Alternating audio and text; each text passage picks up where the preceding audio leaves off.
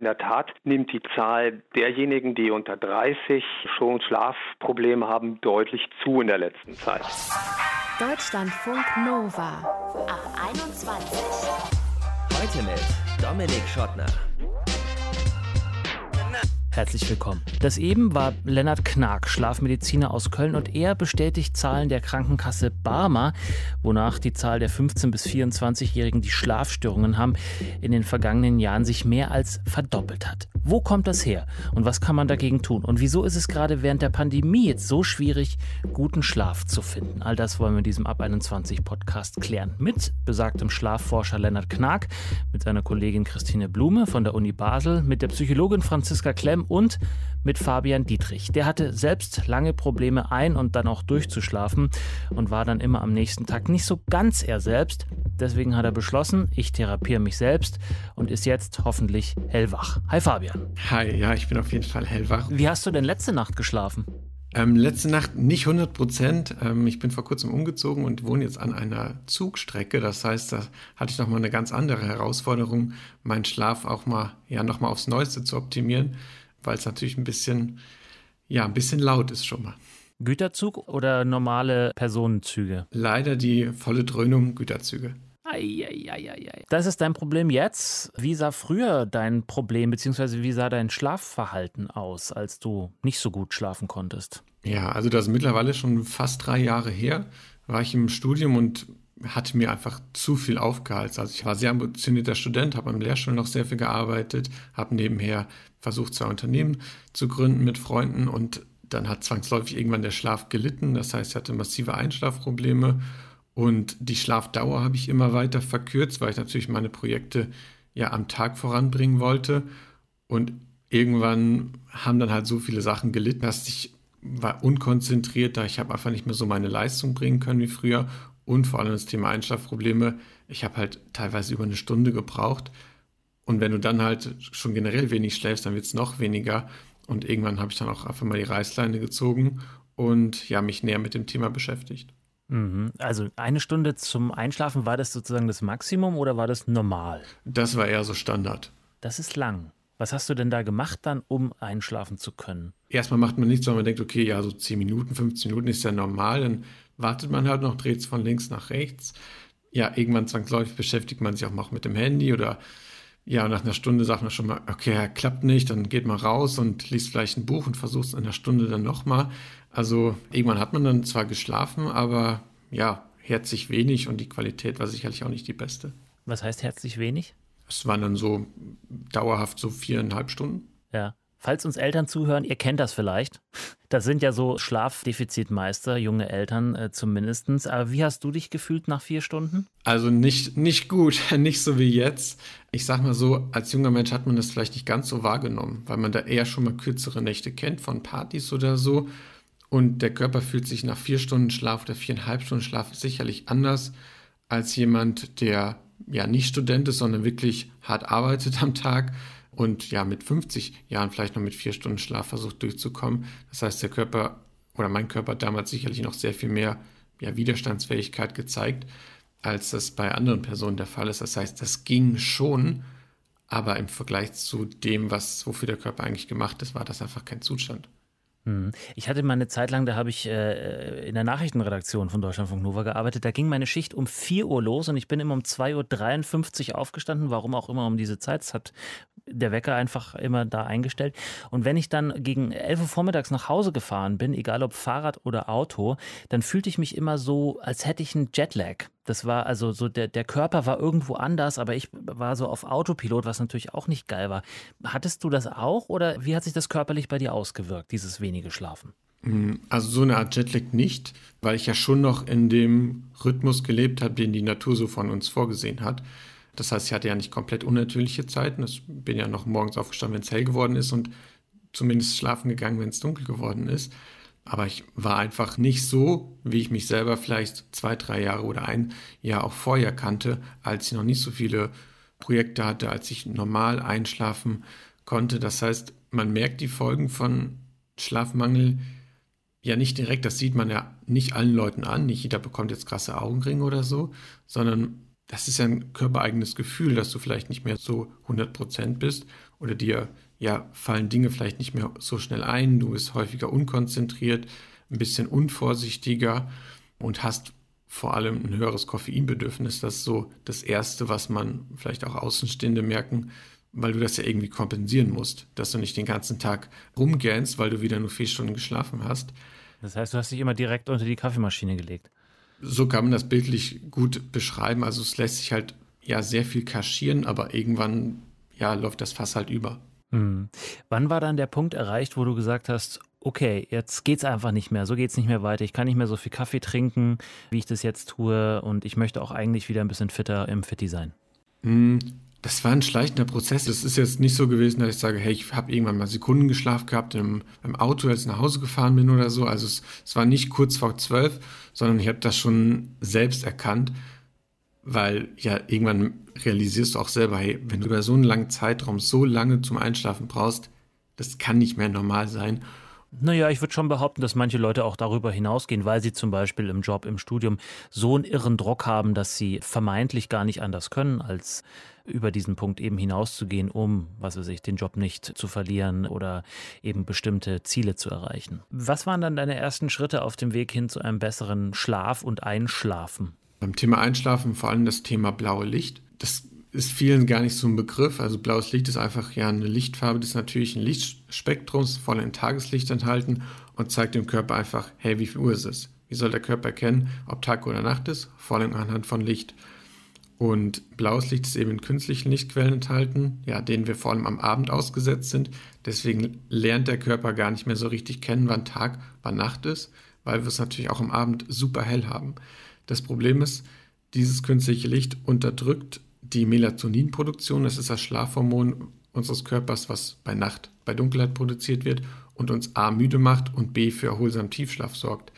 Und da habe ich gelernt, okay, vor diesem Licht kann man sich schützen mit sogenannten Blaulichtfiltern und die habe ich vor meine Brille gesetzt und wenn man das mal macht, dann merkt man mal wieder, wie natürliche Müdigkeit ist, weil der Körper ganz natürlich wieder abends um 21.30, 22 Uhr müde wird und man dann einen natürlichen Schlafdruck verspürt und schneller einschlafen kann. Also das ist das effektivste und einfachste Mittel, um wesentlich schneller einzuschlafen. Aha, und dann bist du also schneller eingeschlafen und hat sich dadurch die Qualität und Länge deines Schlafs auch spürbar verbessert? Alleine dadurch schon auf jeden Fall. Dann sind es aber natürlich noch ganz viele andere Einflüsse. Ich habe mich damit beschäftigt, wie schafft es der Körper eigentlich, diese ganz regenerativen Effekte im Schlaf zu produzieren. Das heißt, es werden ja Krankheitserreger bekämpft, wir lernen im Schlaf, wir wachsen im Schlaf. Es, es passieren so, so viele Dinge im Schlaf und der Körper kann das ja nicht einfach so. Das heißt, ich habe mich damit beschäftigt, mit den ganzen Nährstoffen, die der Körper braucht. Das heißt, das Thema Ernährung ist auch extrem wichtig. Dann das Thema mein Verhalten am Tag. Wie wirkt sich das auf den Schlaf aus? Das heißt, ich brauche viel Tageslicht, dass der Körper einerseits dadurch ja die vernünftige Voraussetzung erhält, am Abend viel Melatonin zu produzieren. Andererseits, dass er erkennt, wann Tag und wann Nacht ist. Das ist extrem wichtig, so ein, ein bestimmter Rhythmus. Ich habe regelmäßige Schlafenszeiten implementiert, weil der Körper mag nichts lieber als Rhythmen. Alle Zellen im Körper funktionieren nach entsprechender Rhythmik. Es gibt ja super viele Sachen, die man, die man tun kann und die man dann ja Schritt für Schritt implementieren sollte. Jetzt ist ja auch schon wieder Abend und äh, es geht bald ins Bett, nehme ich an. Hast du ein Ritual beim Einschlafen, beziehungsweise Dinge, die du vor dem Einschlafen tust, ohne die es jetzt nicht mehr geht? Also ohne die es jetzt nicht mehr geht, nicht. Das wäre schade, weil was, was wollen wir dann tun, wenn wir auf Reisen sind? Dann haben wir auf einmal das Kopfrattern, hey, ohne das kann ich nicht schlafen. Also gibt es ja auch sehr viele, die sich irgendwas aneignen. Ohne das Feierabendbier kann ich auf einmal nicht mehr schlafen. Das wäre ähm, schlecht, ja. Genau. Ähm, also es gibt eine Routine bei mir, ja, aber zum Glück nicht so zwanghaft, dass ich halt nicht mehr ohne könnte. Bei mir ist es eine bestimmte Matte, es ist eine Akupressurmatte, auf die ich mich lege. Das ist eine halbe eine Stunde vor dem Schlafengehen. Und da habe ich einerseits eine Erholung für meinen Rücken, weil wir natürlich auch alle den Tag über viel sitzen. Und andererseits beschäftige ich mich gleichzeitig mit meinen Gedanken. Das heißt, viele Menschen haben Schlafprobleme, weil im Bett auf einmal der Kopf anfängt zu rattern. Warum? Weil wir uns den ganzen Tag über ja, mit irgendwelchen Dingen beschäftigt haben und ähm, im Bett kommen dann die ganzen Ängste, Sorgen, Gedanken über morgen. Und diesen Prozess lagere ich quasi vor, indem ich mich auf diese Matte lege, meinem Körper was Gutes tue und gleichzeitig den Tag Revue passieren lasse, durchgehe, was es steht morgen an, ist alles geplant und so weiter und mich dann nicht mit Social Media auseinandersetze, dass ich diese äußeren Reize so eine Stunde vor dem Schlafengehen ja ad acta lege, dass ich dann nicht rausgerissen werde, weil ich möchte ja eine Stunde schlafen und dass dann nicht irgendwelche Nachrichten noch kommen, die mich davon abhalten oder irgendwelche schlechten Nachrichten noch kommen. Also das ist so, so meine Abendroutine, aber da hat ja jeder was anderes. Hilfreich ist auf jeden Fall, wenn man eine hat, sei es jetzt irgendwie ein Podcast hören zum Beispiel, alles, was halt irgendwie entspannt und ja so ein bisschen nicht blaues Licht hat. Das wäre gut. Ähm, ist auch nicht der heilige Gral, aber ich kann es nur jedem empfehlen, das vielleicht einfach mal zu reduzieren und zu schauen, wie der Körper darauf reagiert. Red, der Schlafcoach. Fabian Dietrich, vielen Dank, Fabian. Sehr gerne. Deutschlandfunk Nova. Ja, vor dem Einschlafen noch ganz kurz Insta checken oder dem Freund, der Freundin eine gute Nacht-Nachricht per WhatsApp schicken und natürlich den Wecker auf dem Handy stellen. Das Smartphone ist, machen wir uns nichts vor, viele von uns das letzte und auch das erste am nächsten Tag, was wir sehen und in die Hand nehmen. Und diese gefühlte Tatsache kombiniert mit einer belegten Tatsache wird zu einem echten Problem, weil Studien zeigen, dass Menschen zwischen 15 und Ende 20 immer schlechter schlafen. Warum das so ist und was das mit dem Handy zu tun hat, das habe ich vor der Sendung mit Franziska Klemm geklärt. Sie ist Psychologin und arbeitet bei der kaufmännischen Bayerischen Krankenkasse Pforzheim. Hallo. Hast du dich eben ertappt gefühlt? Hast du auch dein Smartphone neben deinem Bett? Ja, das ist mein Wecker. Und es ist ja das Telefon mittlerweile. Ne? Früher stand das ja im Flur, jetzt liegt es halt neben Bett. Das ist so, hat sich irgendwie so eingebürgert. Und obwohl ich weiß, dass es nicht gut ist. Und daddelst du auch noch davor vom Schlafengehen drauf rum? Ich versuche das nicht zu machen. Das ist natürlich manchmal ein bisschen schwierig, aber ich versuche es tatsächlich im Nachtschrank quasi verschwinden zu lassen. Mhm, äh, Nachtschrank. Aber ist ja noch, äh, Nachtschrank ist ja noch so eine alte Einrichtung, glaube ich. Ne? Ja. Haben auch nicht mehr alle. Nee, genau. Jetzt hast du schon angedeutet, das Handy ist nicht so doll für den Schlaf. Warum denn nicht? Das hat zwei Ursachen oder zumindest man könnte es auf zwei Hauptgründe fokussieren. Das eine ist das Licht vom Bildschirm. Das Licht von unserem Handybildschirm ist relativ blau.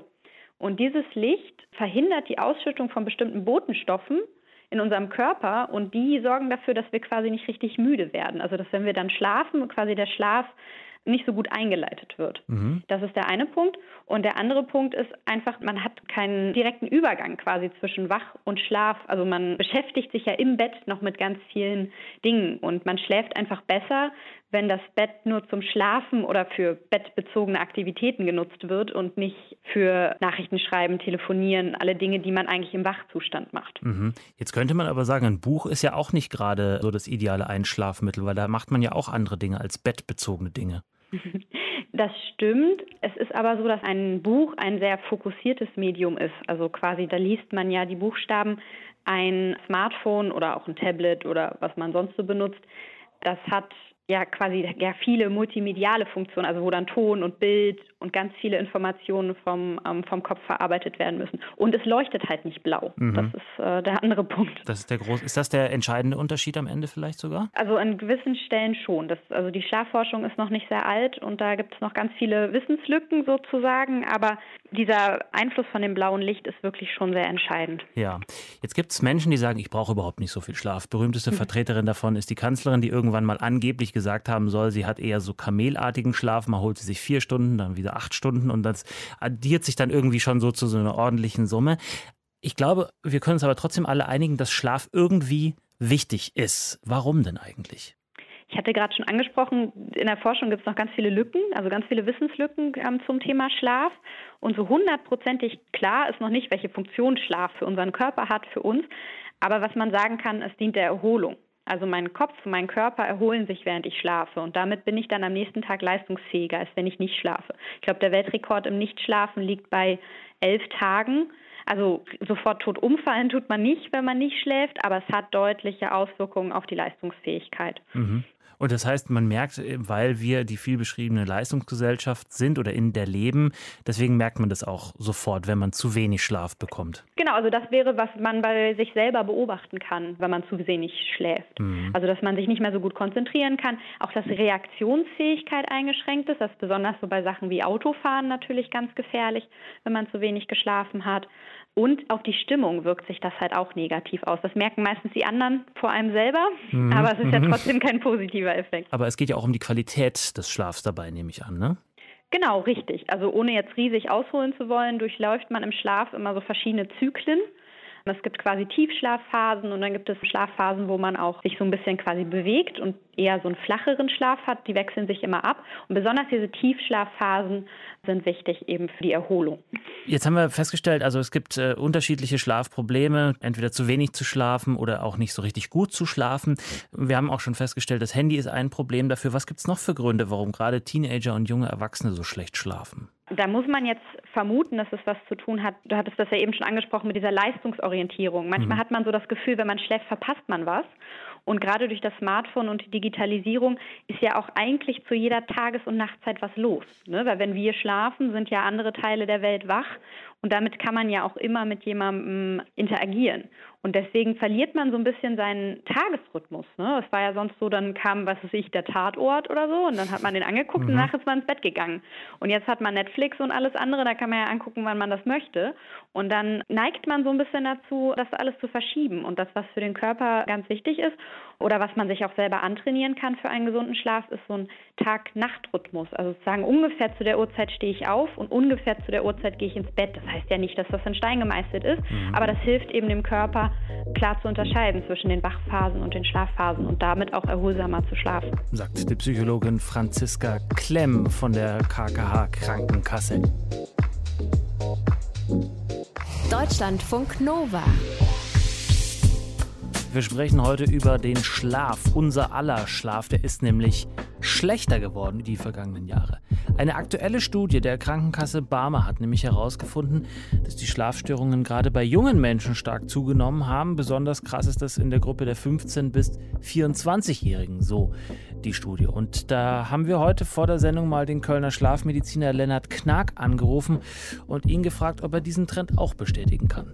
Also ich kann bestätigen, dass überraschenderweise auch junge Menschen Schlafstörungen haben, weil man das ja eigentlich von älteren Menschen kennt, dass sie aufgrund von einem nicht mehr so robusten Schlaf und eine Grunderkrankung nicht mehr so solide schlafen. Aber in der Tat nimmt die Zahl derjenigen, die unter 30 äh, schon Schlafprobleme haben, deutlich zu in der letzten Zeit. Also nicht nur senile, sondern auch juvenile Bettflucht. Woran liegt das, habe ich Lennart Knack gefragt.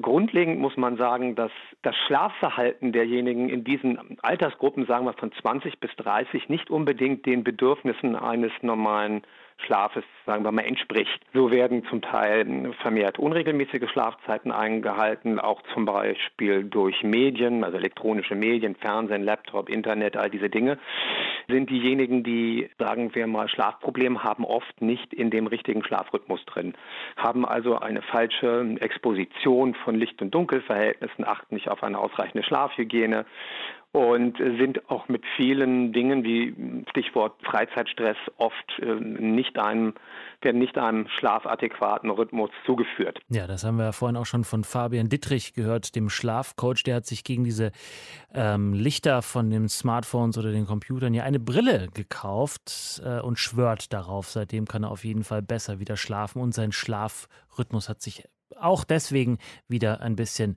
normalisiert. Aber Jetzt gibt es noch was anderes, was Auswirkungen auf den Schlaf hat, nämlich diese große Corona-Pandemie. Menschen, die zum Beispiel Schwierigkeiten haben, Zukunftsängste haben, Stress, stärkere berufliche Beanspruchung, Homeoffice, wo dann oft irgendwie auch keine wo dann später noch gearbeitet wird und abends gearbeitet wird, das spielt alles eine Rolle. Und muss man sagen, nimmt auch die Anzahl derjenigen, die durch Übergewicht bedingt Schlafapnoe haben, Schnarchen, Atemaussetzer oder andere Erkrankungen, Herz-Kreislauf-Erkrankungen leider schon in diesen Altersgruppen schon massiv zu. Also das Übergewicht ist zum Beispiel eine Erkrankung, die eindeutig voranschreitet mit all den Folgen, Zuckerkrankheit, Gelenkbeschwerden, Herz-Kreislauf-Erkrankungen und auch schlafbezogene Atmungsstörungen. Also auch Übergewicht kann ein Grund für Schlafstörungen oder eben Schlafmangel sein, sagt Lennart Knack, Schlafforscher aus Köln.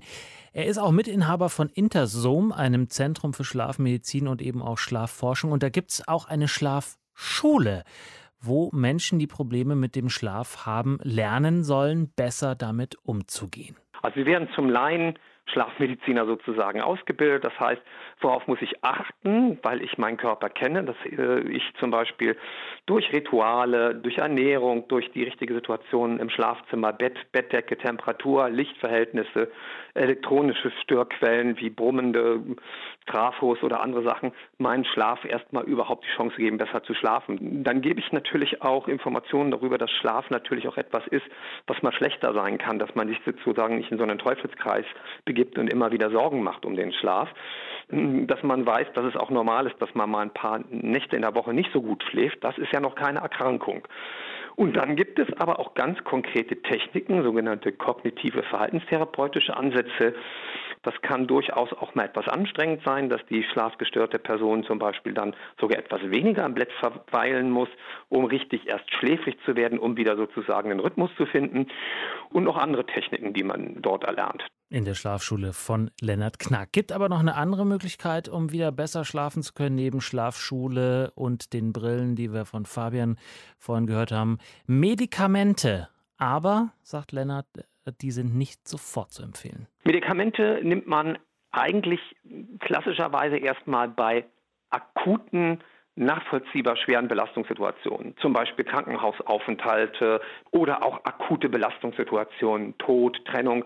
Das kann man durchaus mit den entsprechenden Substanzen, die auch jetzt nicht nachhaltig abhängig machen müssen, wenn man das als Arzt gut kontrolliert, kann man über einen kurzen Zeitraum geben. Das ist die eine Gruppe. Nun muss darauf achten, dass das dann nicht einfach automatisch weiter verschrieben wird, sondern dass man dann auch dafür sorgt, als Arzt oder auch Schlafmediziner, auch die Verhaltensweisen wieder so einzuprogrammieren, dass man keine Schlafmittel mehr braucht. Das geht. Sagte Schlafmediziner Lennart Knack über Schlafstörungen bei jungen Menschen zwischen, sagen wir, 15 und 30 und den Möglichkeiten, wie wir das mit dem Schlaf wieder besser hinkriegen können. Aber merke, Medikamente auf jeden Fall letzter Ausweg, nicht erster Griff.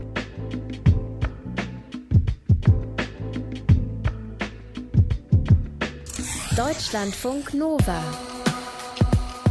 Die Corona-Krise ist ja jetzt schon eine ganze Weile da. Die einen meistern sie besser, die anderen meistern sie immer noch nicht so gut. Aber ich glaube, es ist safe zu sagen, dass sie den Alltag immer noch einigermaßen durchschüttelt von einigen oder vielleicht auch von den meisten von uns. Und das nicht nur tagsüber, sondern auch nachts. Es scheint mir so, als würden ich und auch andere Menschen, mit denen ich mich so unterhalten habe, als würden wir bizarrer träumen, als würden wir intensiver träumen und vor allem, als könnten wir uns eher an unsere Träume erinnern. Christine Blume ist Schlafforscherin am Zentrum für Chronobiologie der Uni Basel und hat sich mit dem Einfluss der Pandemie auf unser Schlafverhalten beschäftigt. Und ich habe sie vor der Sendung gefragt, warum sich gerade mehr Menschen an ihre Träume erinnern als vor Corona. Also aus wissenschaftlicher Sicht gibt es dafür eigentlich drei Erklärungen. Zum einen ist es so, wir schlafen einfach mehr.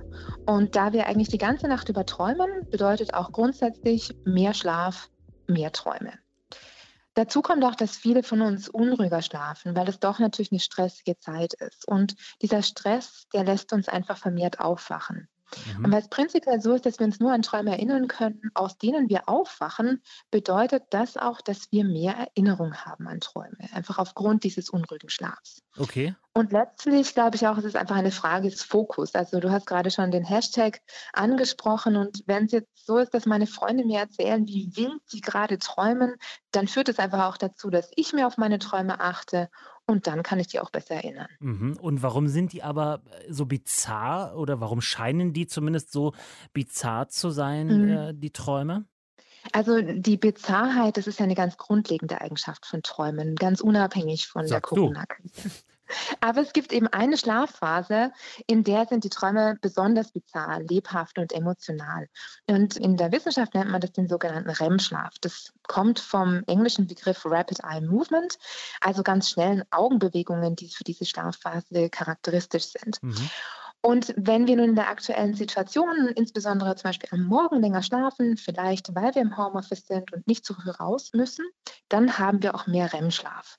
Und das bedeutet, wir haben auch mehr bizarre Träume. Mhm. Und dann äh, lebe ich die aus? Oder ich meine, an manche Träume kann man sich ja gar nicht erinnern. Was passiert denn da? Und warum erinnere ich mich dann ausgerechnet eben an diese bizarren Träume so gut? so intensiv? Weil, ja, weil wir morgens tendenziell am ehesten aus diesem REM-Schlaf aufwachen. Und jetzt ist natürlich so, wir können uns einfach nur an Träume erinnern, aus denen wir aufwachen.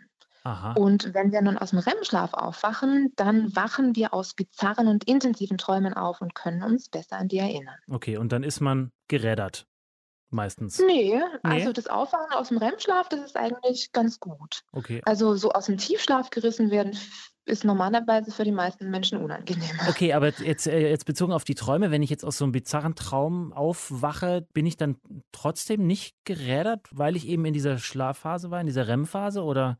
Hat es also ja, gar nichts also miteinander zu tun, sozusagen. Ob wir jetzt aus dem Traum aufwachen oder nicht, das hat nicht so viel damit zu tun, ob wir dann gerädert sind oder nicht. Es kommt mehr auf diese Schlafphase an. Und der REM-Schlaf, der ist eben dem Wachzustand schon relativ ähnlich. Das heißt, der ist nicht so ein tiefer Schlaf und deshalb können wir da eigentlich ganz gut draus aufwachen. Ich habe ja schon gesagt, du bist Schlafforscherin und ihr untersucht auch mhm. gerade, wie sich der Schlaf durch die Corona-Krise verändert. Diese Krise ist ja eine, von der man wirklich überhaupt nicht sagen kann, wann sie jetzt vorbeigeht. Und selbst wenn das Virus sich jetzt so langsam vielleicht nicht mehr so stark zeigt, mhm. die wirtschaftlichen und sozialen äh, Nachwirkungen werden ja noch eine ganze Weile anhalten. Was kann man denn aus eurer Schlafforscherin und Schlafforschersicht machen, um zumindest wieder in den guten, erholsamen Schlaf zurückzufinden?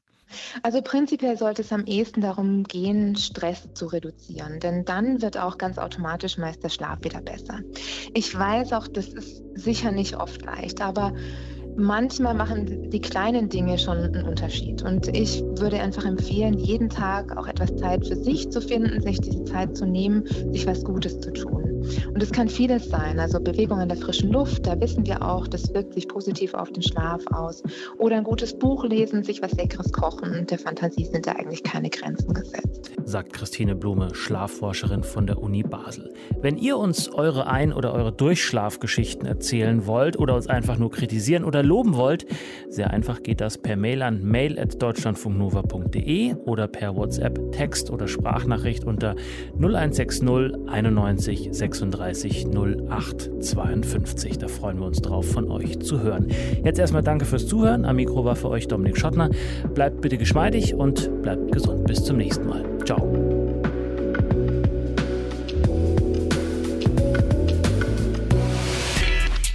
Deutschlandfunk Nova ab 21. 21. Montags bis freitags ab 21 Uhr und auf deutschlandfunknova.de.